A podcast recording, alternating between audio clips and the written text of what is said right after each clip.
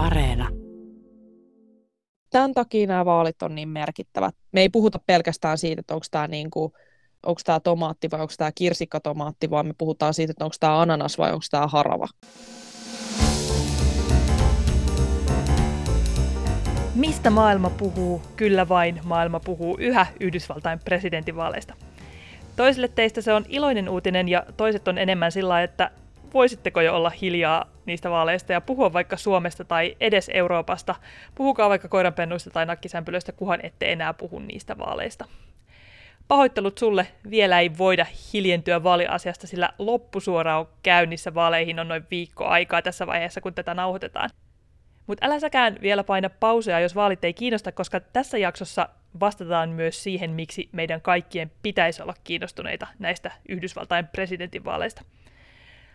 Luvassa on siis suuri Kysy vaaleista jakso. Minä eli Jenny Matikainen, joka olen raahannut itseni Pasilasta Floridaan, tänne Miamilaiseen vaatekaappiin, ja washingtonilaisessa vaatekaapissa istuva Yhdysvaltain kirjeenvaihtaja Iida Tikka. Ollaan nyt puhuttu kolme jaksoa siitä, mitä me pidetään tärkeänä, joten nyt on teidän vuoro päättää, mistä puhutaan.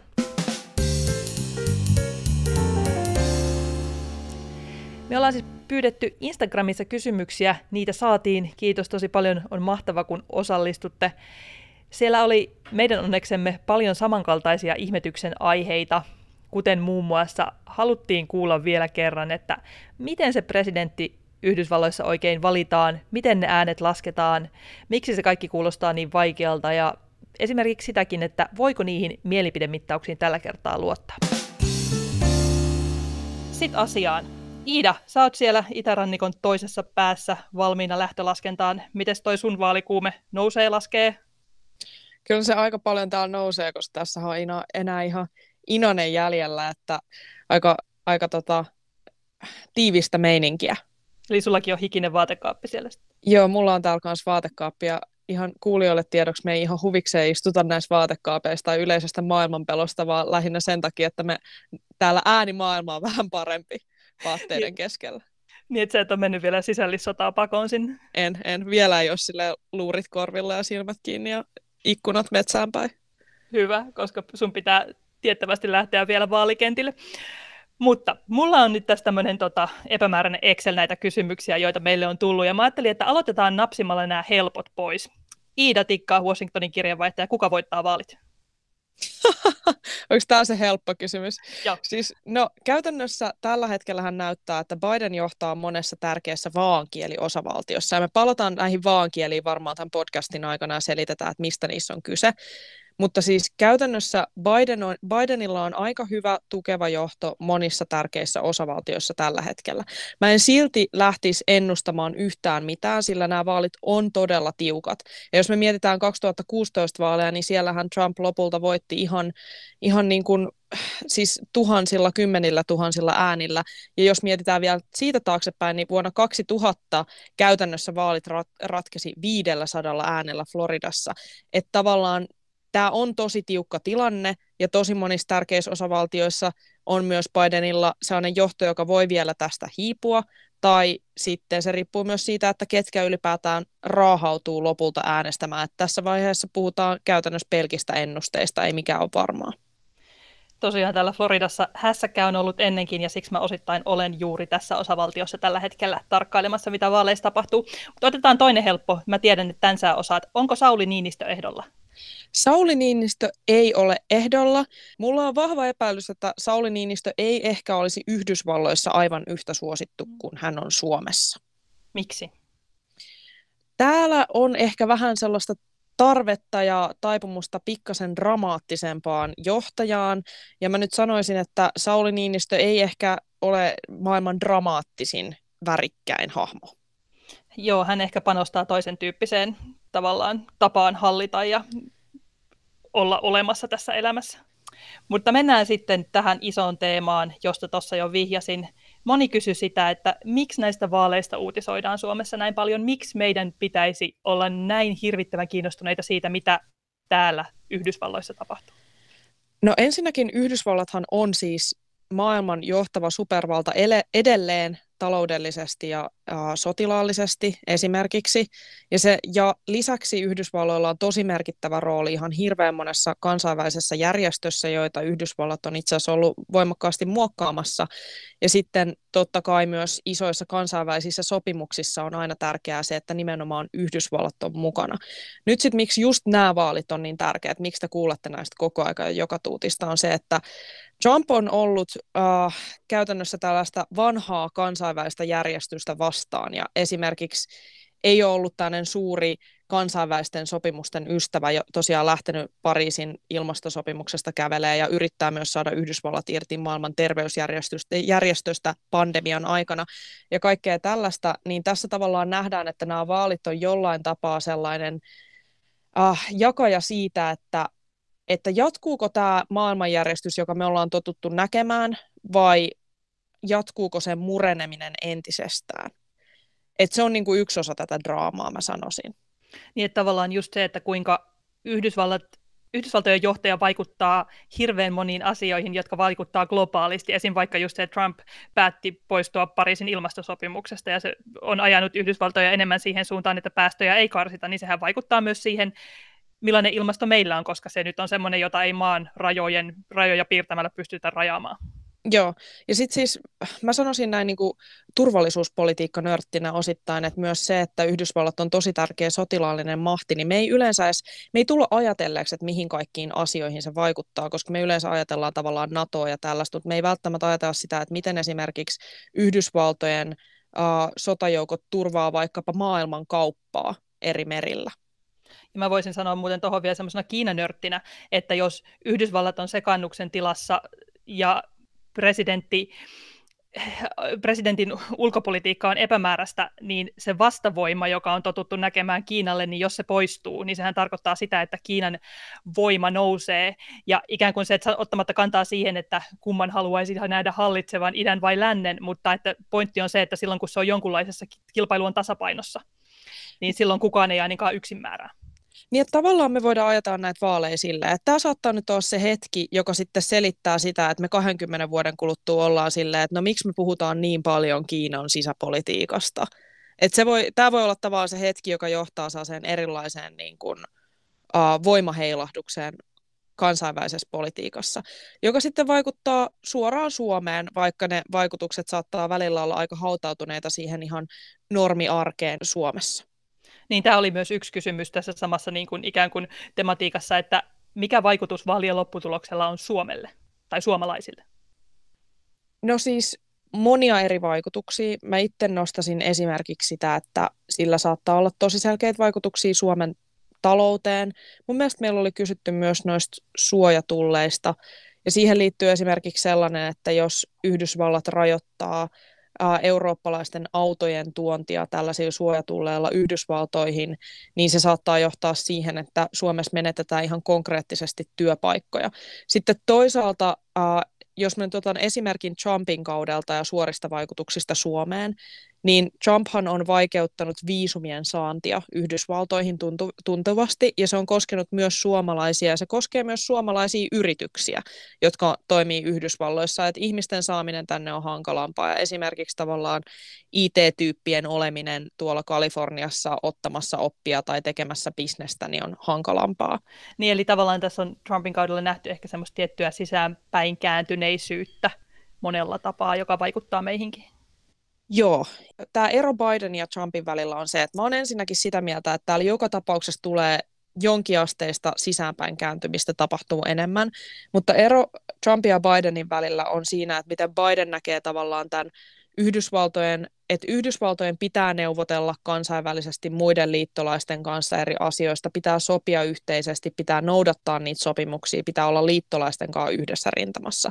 Trump näkee sen tällä America First, eli Yhdysvallat ensi asenteella, jossa tavallaan Yhdysvallat voi tehdä aika nopeasti ratkaisuja ja sitten muiden pitää tavallaan sopeutua niihin. Et tämän takia nämä vaalit on niin merkittävät. Tässä on tosi iso ero näiden kahden eri ehdokkaan välillä. Me ei puhuta pelkästään siitä, että onko tämä niinku, tota, onko tämä tomaatti vai onko tämä kirsikkatomaatti, vaan me puhutaan siitä, että onko tämä ananas vai onko tämä harava. Mua kauheasti kiinnostaa tietää, kumpi on ananas ja kumpi harava, mutta tota, ei, ei nyt mennä siihen, mutta siirrytään seuraavaan teemaan, kun nyt ollaan yhdessä sovittu, että Yhdysvallain vaalit on todella tärkeät meille suomalaisille ja niitä kannattaa seurata ja siksi kannattaa jatkaa myös tämän jakson kuuntelua, sillä nyt päästään siihen, mistä tuli paljon kysymyksiä, eli että väännettäisiin vielä kerran ihan rautalangasta, miten se presidentti valitaan. Niin käydään nyt tämä Yhdysvaltain vaalisysteemi tosi rautalankatasolla läpi. Eli täällä ei ole siis suora kansanvaali, vaan niin sanottu välillinen vaali, eli on käytössä näitä valitsijamiehiä. Mä en nyt jää jumittaa tähän miessanaan, vaikka vähän tekisi mieli ja ruveta kutsua näitä vaikka valitsijoiksi, mutta koska tämä nyt edelleenkin kaikki puhuu valitsijamiehistä, niin ei sekoiteta teidän päätä.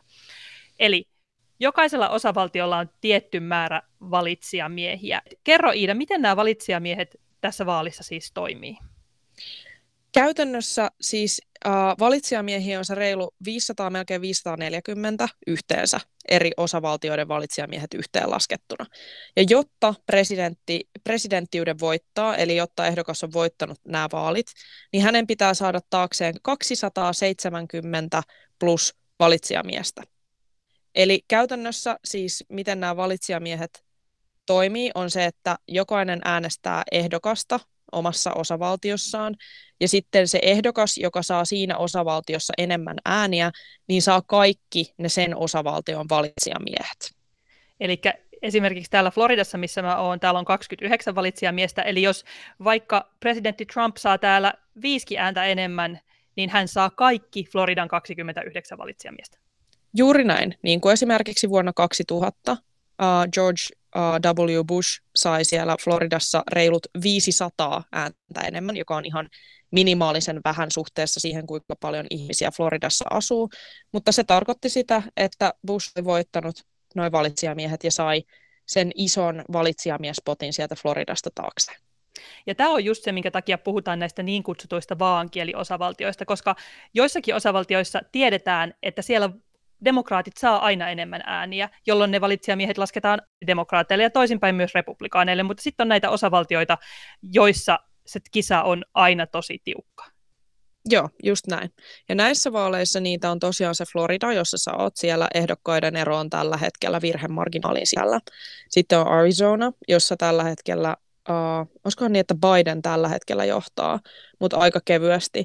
Ja sitten on sellaisia osavaltioita kuin North Carolina, Pohjois-Carolina siis, on Pennsylvania, johon oon menossa vaalien ajaksi, on Michigan, on Wisconsin. On tällaisia osavaltioita, joissa on se pienempi ero, ja ne on nyt niitä, joihin tällä hetkellä huomio keskittyy. Ja tämähän tekee nimenomaan sen, että mä juttelin parin äänestäjän kanssa, jotka oli muuttaneet tänne Floridaan ihan vasta semmoisesta osavaltiosta, joka meni aina demokraateille. Eli tavallaan ne ties, että ketä tahansa ne äänestää, niin se osavaltio tulee aina menemään demokraateille, mutta nyt ne asuu täällä Floridassa ja ne sanoo, että ikinä, ikinä koskaan niiden äänellä ei ole ollut niin iso merkitys kuin sillä on nyt täällä Floridassa, niin tähän kuulostaa ihan todella epäreilulta. No sitähän se tavallaan onkin. Mulla taas itselläni on yksi kaveri, joka on muuttanut nimenomaan sieltä Floridasta tänne DCihin. Ja hän sanoi, että että se kyllä tuntuu, niin kuin, että sen tuntee, kun käy äänestämässä, että tälle on niin kuin yhtä paljon väliä. DC siis on niin demokraattinen kuin Yhdysvalloissa voi olla. Ja sitten taas jotkut kaverit, jotka on koronan takia muuttanut pois DCistä kalliiden asumiskustannusten takia, niin on muuttanut just näihin vaankieliin, ja he taas on hirvittävän tyytyväisiä, kun pääsee äänestämään jossain muualla. Kysyttiin myös siitä, että miksi tällainen systeemi on luotu, mistä tämä niin kuin, mi, mistä esim. tämä valitsijamiesten määrä per osavaltio päätetään? Se menee väkimäärän mukaan osavaltioissa, mutta sitten myös näitä valitsijamiehiä on jokaisella osavaltiolla ja alueella vähintään kolme, joka johtaa siihen, että pienillä osavaltioilla, joissa on vähän väkeä, on itse asiassa suhteellisesti enemmän valtaa näihin valitsijamiehiin kuin vaikkapa suurilla.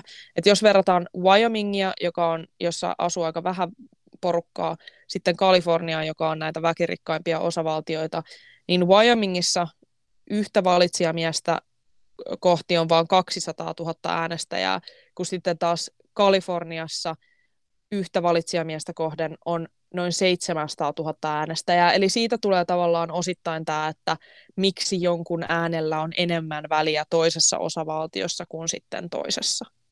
Mä olisin, jos mä asuisin Kaliforniassa, niin mä olisin kyllä todella, todella katkera. Pitäisikö harkita muuttaa Wyomingiin? Siis mullahan on täällä DCissä tuttuja, jotka asuu tarkoituksella Virginian puolella.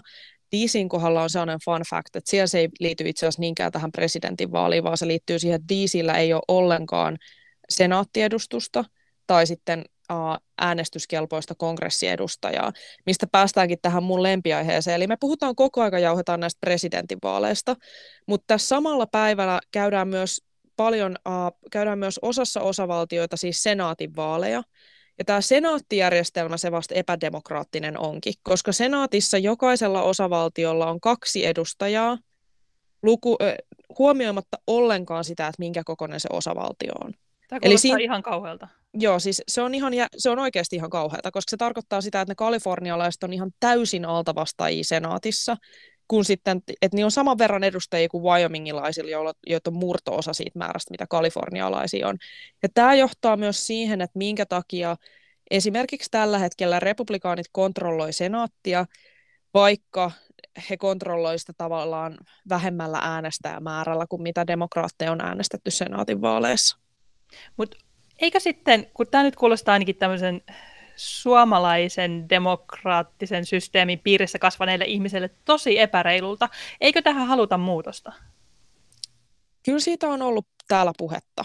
Siis Yhdysvaltojen presidentinvaalien historiassa on ollut viisi kertaa, kun ehdokas on hävinnyt kokonaisäänimäärässä, eli hävinnyt siinä valtakunnallisessa äänimäärässä, mutta voittanut valitsijamiesmäärällä.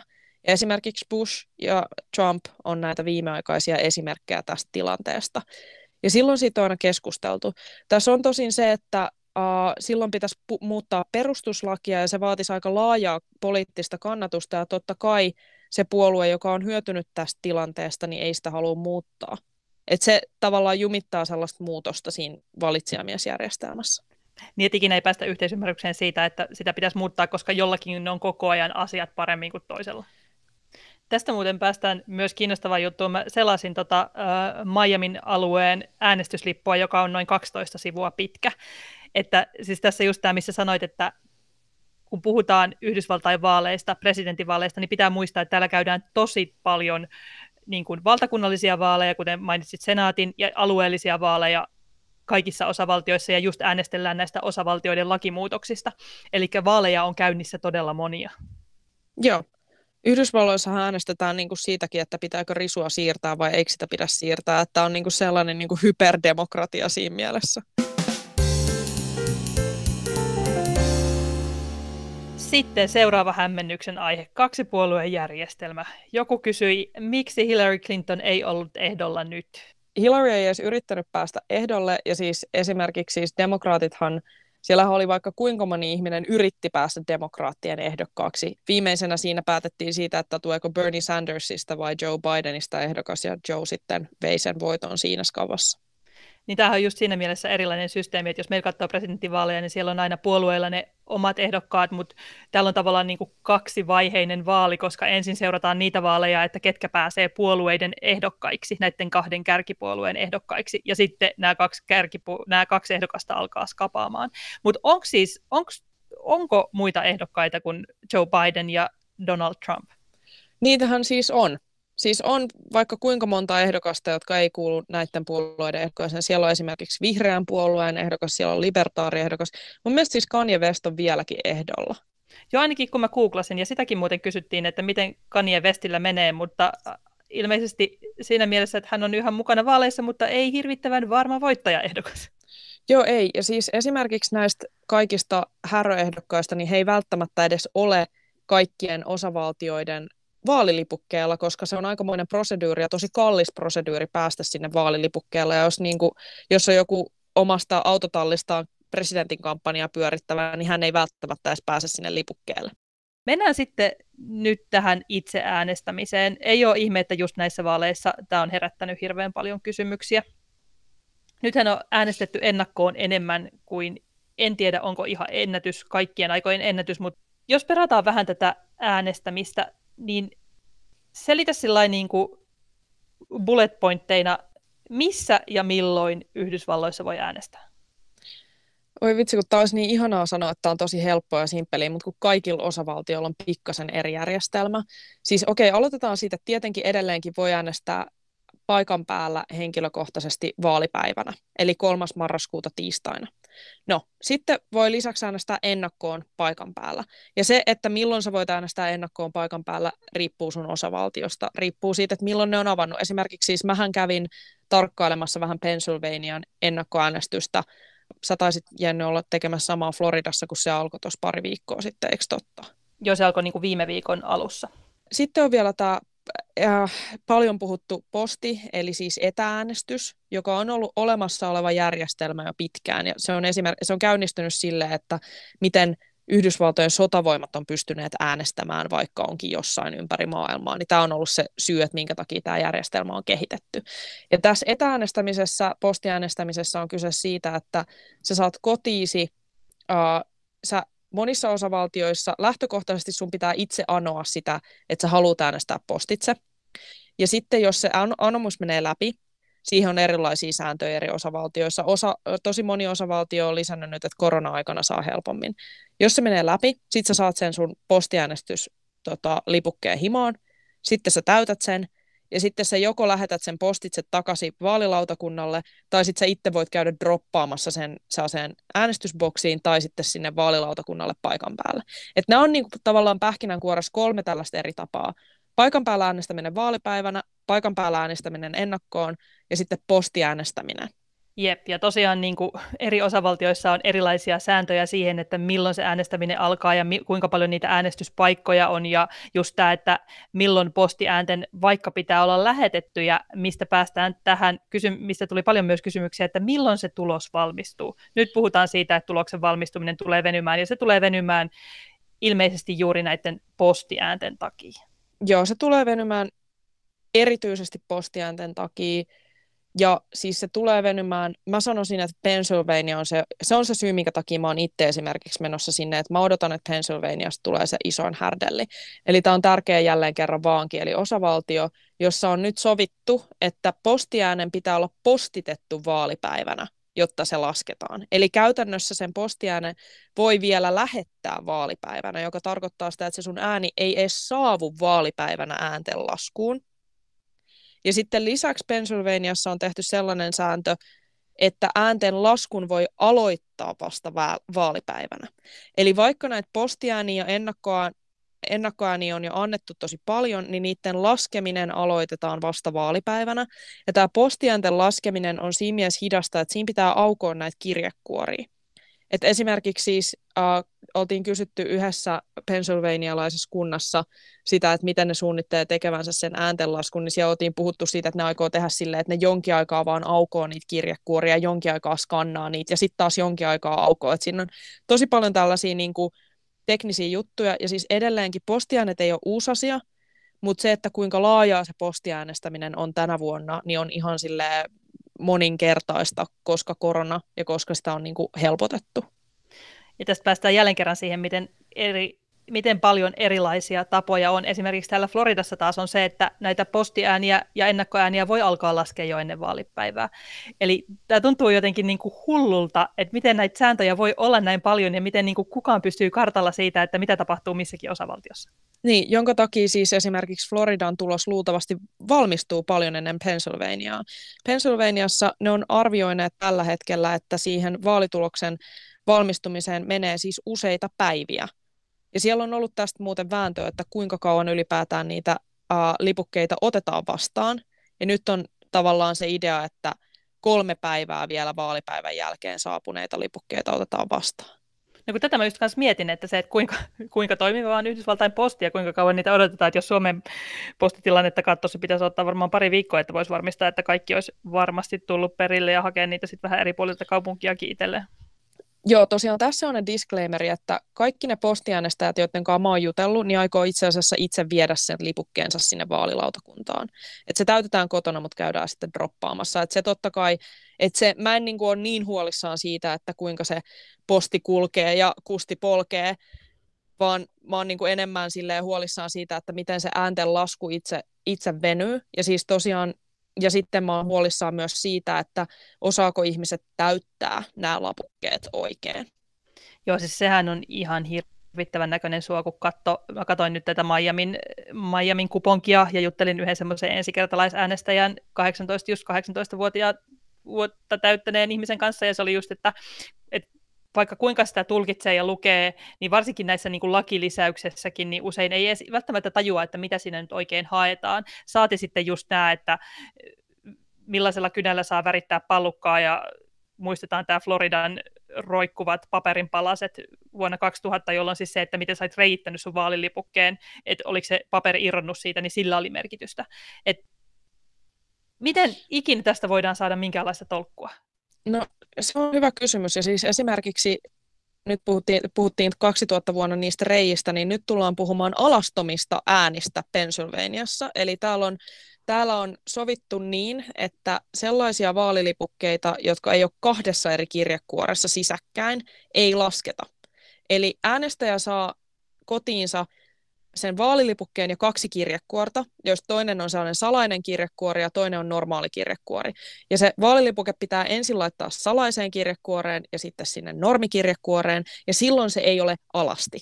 Mutta jos se on alasti, niin se on pelkästään siinä normikirjekuoressa, ja silloin sitä ei lasketa. Ja tästä on tehty muun muassa ihan viihdyttäviä tällaisia valistusvideoita, että julkikset ja poliitikot on, yrittää, yrittää tällaisilla alaston videoilla kasvattaa huomiota siitä, että muistakaa nyt laittaa ne vaatteet sen teidän äänilipukkeen päälle jos tämä ei olisi niin vakava asia, niin mä melkein sanoisin, että me kaivataan Suomeenkin jotain tämmöistä, joka tekee vaaleista viihdyttävämpiä, mutta valitettavasti tässä ei ole kyse viihteestä, vaan tässä on kyse siitä, kenestä tulee seuraava presidentti suurvaltaa.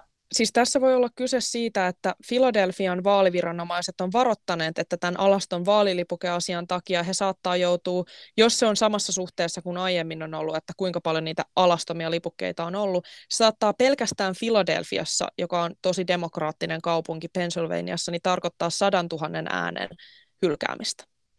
Mutta miksi ihmeessä pitää olla tämmöinen salainen kirjekuori?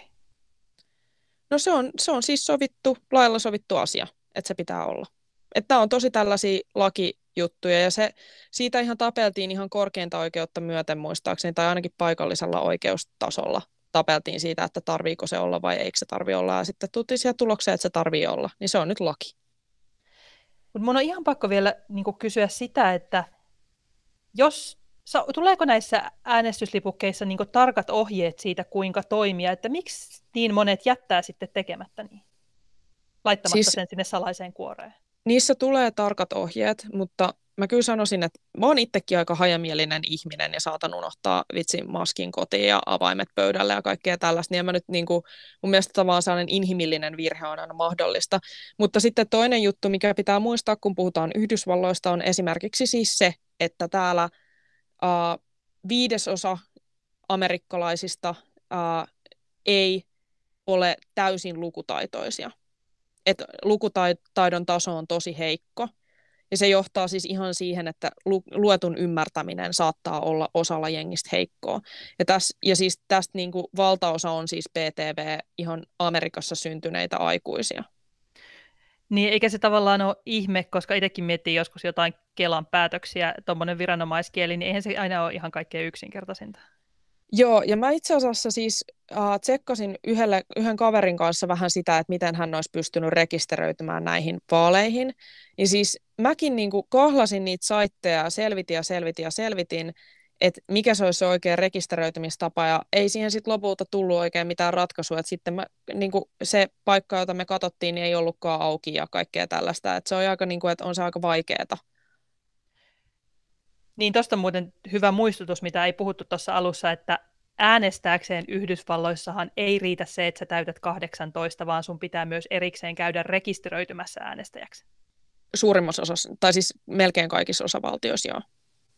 Tätä teemaa me käytiin jo vähän läpi tuolla aiemmissa jaksoissa, mutta käydään nyt nopeasti se vielä. Presidentti Donald Trump koko ajan sanoo, että näihin postiääniin liittyy se vilpin mahdollisuus onko mahdollista, että joku pystyy huijaamaan vaaleissa itsensä presidentiksi?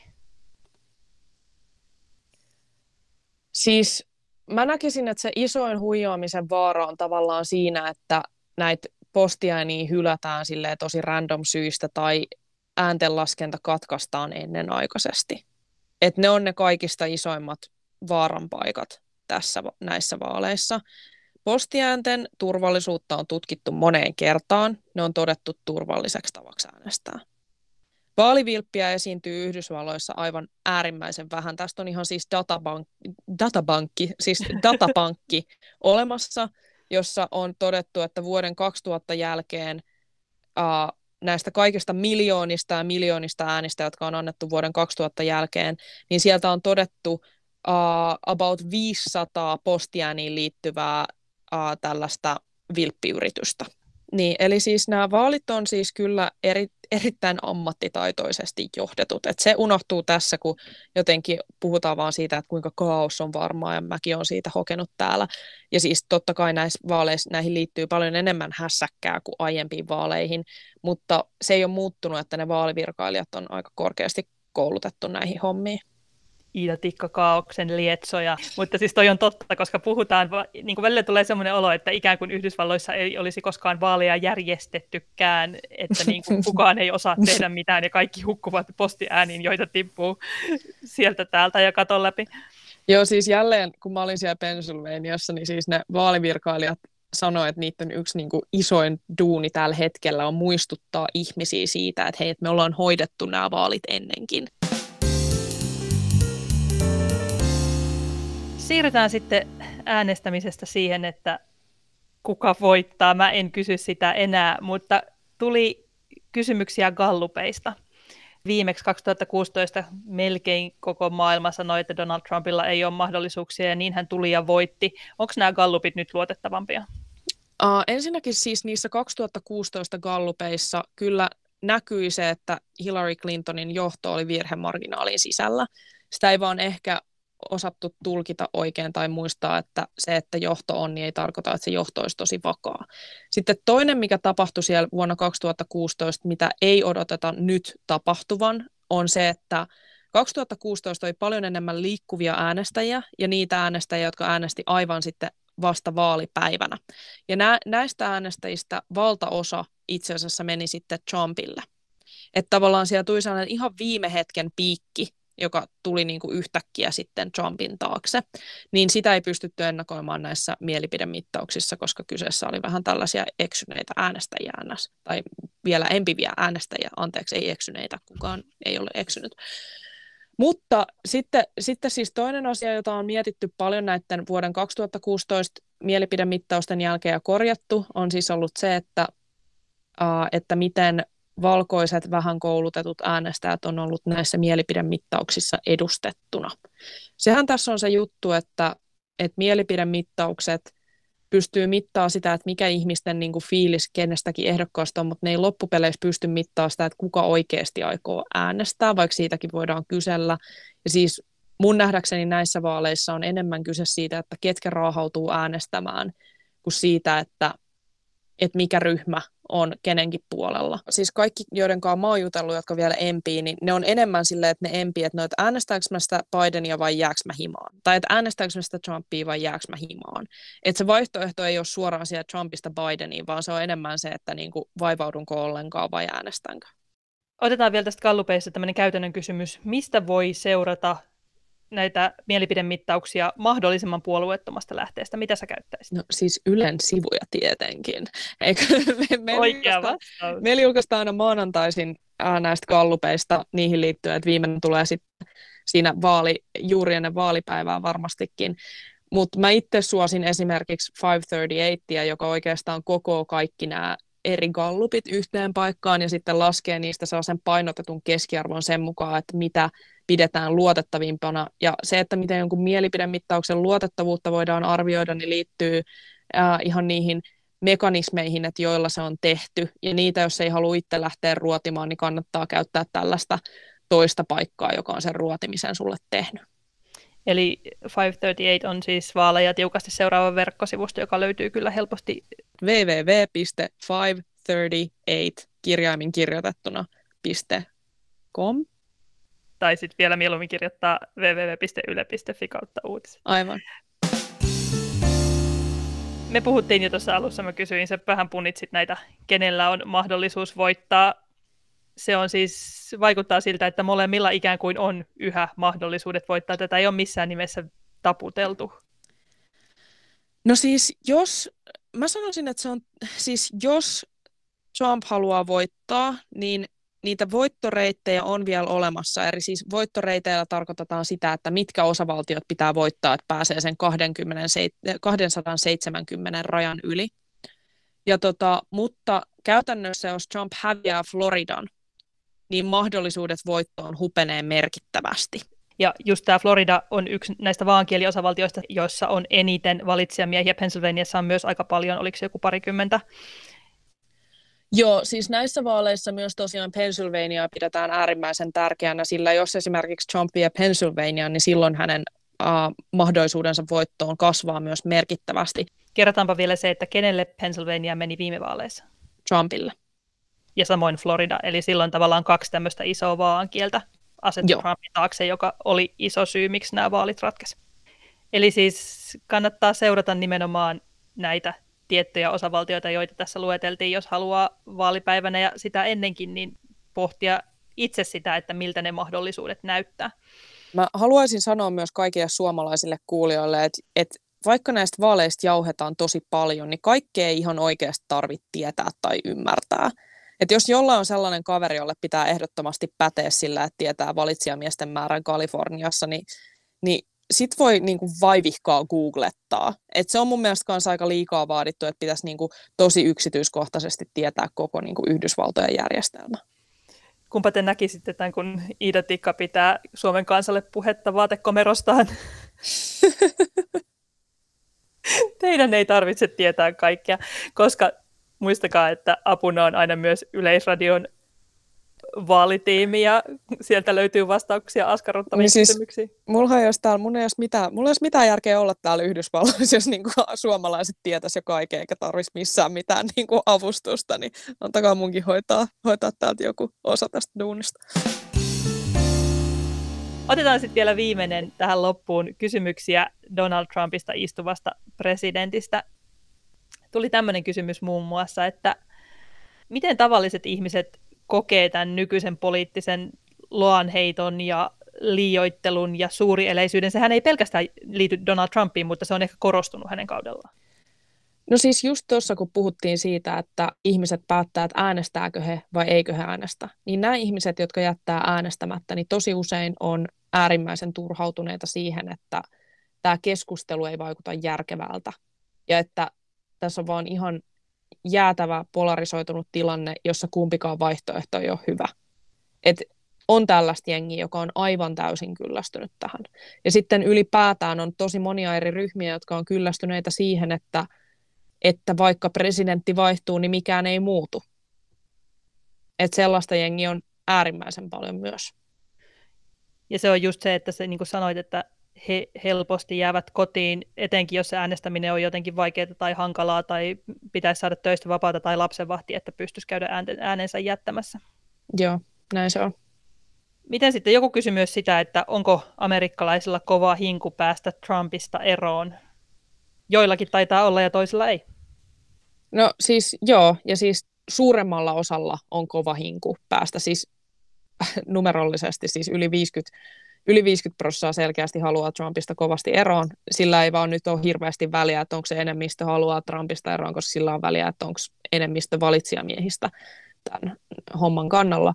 Mutta siis joo, siis kova hinku on päästä eroon ja täällä on, täällä on tavallaan, se jotenkin tuntee täällä DCissä erityisesti, joka on niin, niin demokraattinen, että ihmisten sellainen niin kuin epätoivo siitä, mutta täällä myös ihmisten elämä pyörii tosi paljon politiikan ympärillä, että musta tuntuu, että löytyy myös osavaltioita, jos on hirveästi demokraatteja, mutta sitten ne niin kuin puksuttaa eteenpäin sitten sillä, millä mennään vaalien jälkeen, että ei tule tavallaan sellaista, että ei niin kuin ripottele tuhkaa päälleen, kun musta tuntuu, että täällä DCissä ihmiset niin kuin tulee itkemään jossain valkoisen talon edessä, jos Trump voittaa. DC peittyy tuhkaan, muualla elämä jatkuu. Mutta tuosta täytyy sanoa, että se on ollut mulle jotenkin nyt, kun on tullut tänne, niin alkanut avautua se, että kuinka monet, varsinkin niin kuin ne, jotka on republikaaneihin kallellaan tai niin kuin republikaaniäänestäjiä, niin ei ne näe pelkästään sitä niin kuin rääväsuista Trumpia, joka ei allekirjoita demokratian sääntöjä, vaan ne sanoo, että taloudella meni tosi hyvin ennen koronaa, ja ne ajattelee, että korona ei ole Trumpin vika. Ja me ehkä välillä, niin kun, kun me seurataan just sitä poliittista pintaa, niin vähän niin unohdetaan nämä, että miten se presidentin kausi on vaikuttanut sen yksittäisen ihmisen elämään. Eikö tämä nyt voi motivoida monia äänestämään. Se, tavallaan, että se, että se pää on usein siellä omassa navassa, ja sitten se motivaatio kaivetaan sieltä omasta navasta, eikä demokratian tilasta. Joo, joo, joo, siis ei tämä niinku demokratian tila on mun mielestä ihan surkea vaaliargumentti kellekään yrittää myydä yhtään mihinkään. Et se on niinku tosi, se on ihana argumentti jollain kampuksella jossain yliopistoa nimenomaan täällä tosiaan DCissä, mutta se ei, se ei oikeasti toimi sille perusäänestäjälle. Et perusäänestäjälle esimerkiksi Bidenin vahvimmat argumentit on varmastikin terveydenhuollossa, mutta jo sitten nämä ilmastoon liittyvät toimet on vaikeita myydä isoille äänestäjäryhmiä, ne toimii erityisesti nuorille, mutta ne ei välttämättä toimi sille tavallaan moderaattityypille, joka niin kuin ei välttämättä ihan hirveästi tikkaa siitä, että tulee säätelyä lisää. Sitten vielä nyt tämä, mistä sä sanoit, saat siellä vaatekomerossa odottamassa sisällissotaa, onko se mahdollinen? Uh, jonkinnäköiset väkivaltaisuudet on mahdollisia, kun pettyneet äänestäjät lähtee liikkeelle, ja täällähän on nähty jo tämän kesän aikana monia selkkauksia näissä mielenosoituksissa, jos on nähty se, että kun tilanne on hyvin tulenarka ja jengi lähtee patsastelemaan kaduille aseensa kanssa, niin se ei ole päättynyt hirveän hyvin niin väkivallan mahdollisuus on olemassa näissä vaaleissa. Se, että miten me ymmärretään sisällissota on sitten, että se vaatii kyllä, niin kuin, että ei se ala mitenkään silleen, että Trump julistaa, että nyt on sisällissota alkanut, kun hävisin vaalit, vaan se lähtisi liikkeelle sellaisena eskalaationa, jona ensin niin kuin olisi tällaisia pieniä taskuja, joissa olisi väkivaltaisuuksia. Sisällissota itsessään vaatisi jo aika järjestäytynyttä meininkiä, ja mä en äkkiseltään lähtisi tästä nyt vielä sisällissotaa manaamaan päätämme uskoa demokratian toimivuuteen ainakin siihen saakka, kunnes toisin todistetaan, ja siihen, että Yhdysvaltain vaalivirkailijat osaavat hommansa, koska ovat sen osanneet tähänkin saakka. Loppuun vielä pieni määrä tiedotteita. Joku kysyi, että miksi Amerikassa ei ole kuin iäkkäitä presidenttiehdokkaita. No siihen löytyy vastaus meidän toisesta jaksosta. Siellä puhutaan myös siitä, onko rahalla valtaa vaaleissa. Tuli myös kysymys siitä, että mistä vaalilähetystä voi katsoa suorana tähänkin vastaus löytyy lähempää kuin uskottekaan Yleltä, televisiosta, ykköseltä ja areenasta alkaa muistaakseni kello kahdelta sinä yönä, koska silloin vaaliilta pimenee täällä Yhdysvalloissa, eikö vaan Iida? Joo, siis me kerrotaan tuloksia sitä mukaan, kun niitä sitten saadaan. Voi olla, että jossain vaiheessa joudutaan laittamaan se lähetys poikki, jos tuloksen laskeminen kestää kolme päivää, mutta ilmestytään aina tarvittaessa paikan päälle kertaamaan tilannetta. Joo, ja mähän seuraan tilannetta tosiaan siellä Pennsylvaniassa, jossa sitä härdelliä kaikista eniten nyt tällä hetkellä odotetaan, ja mä varmaan on siellä sitten sen kolme päivää, kun niitä ääniä lasketaan. Ja mä jatkan täällä Floridassa, koska täälläkin tilanne tosiaan on kiinnostava ja kutkuttava. Ihan loppuun vielä pahoiteltava, joku halusi tietää kaiken. Sitä me ei nyt voitu tässä teille tarjoamaan, mutta mä toivon, että me saatiin nyt vastauksia pahimpaan hätään. Ja kuten Iida sanoi, kaikkea ei tarvitse tietää.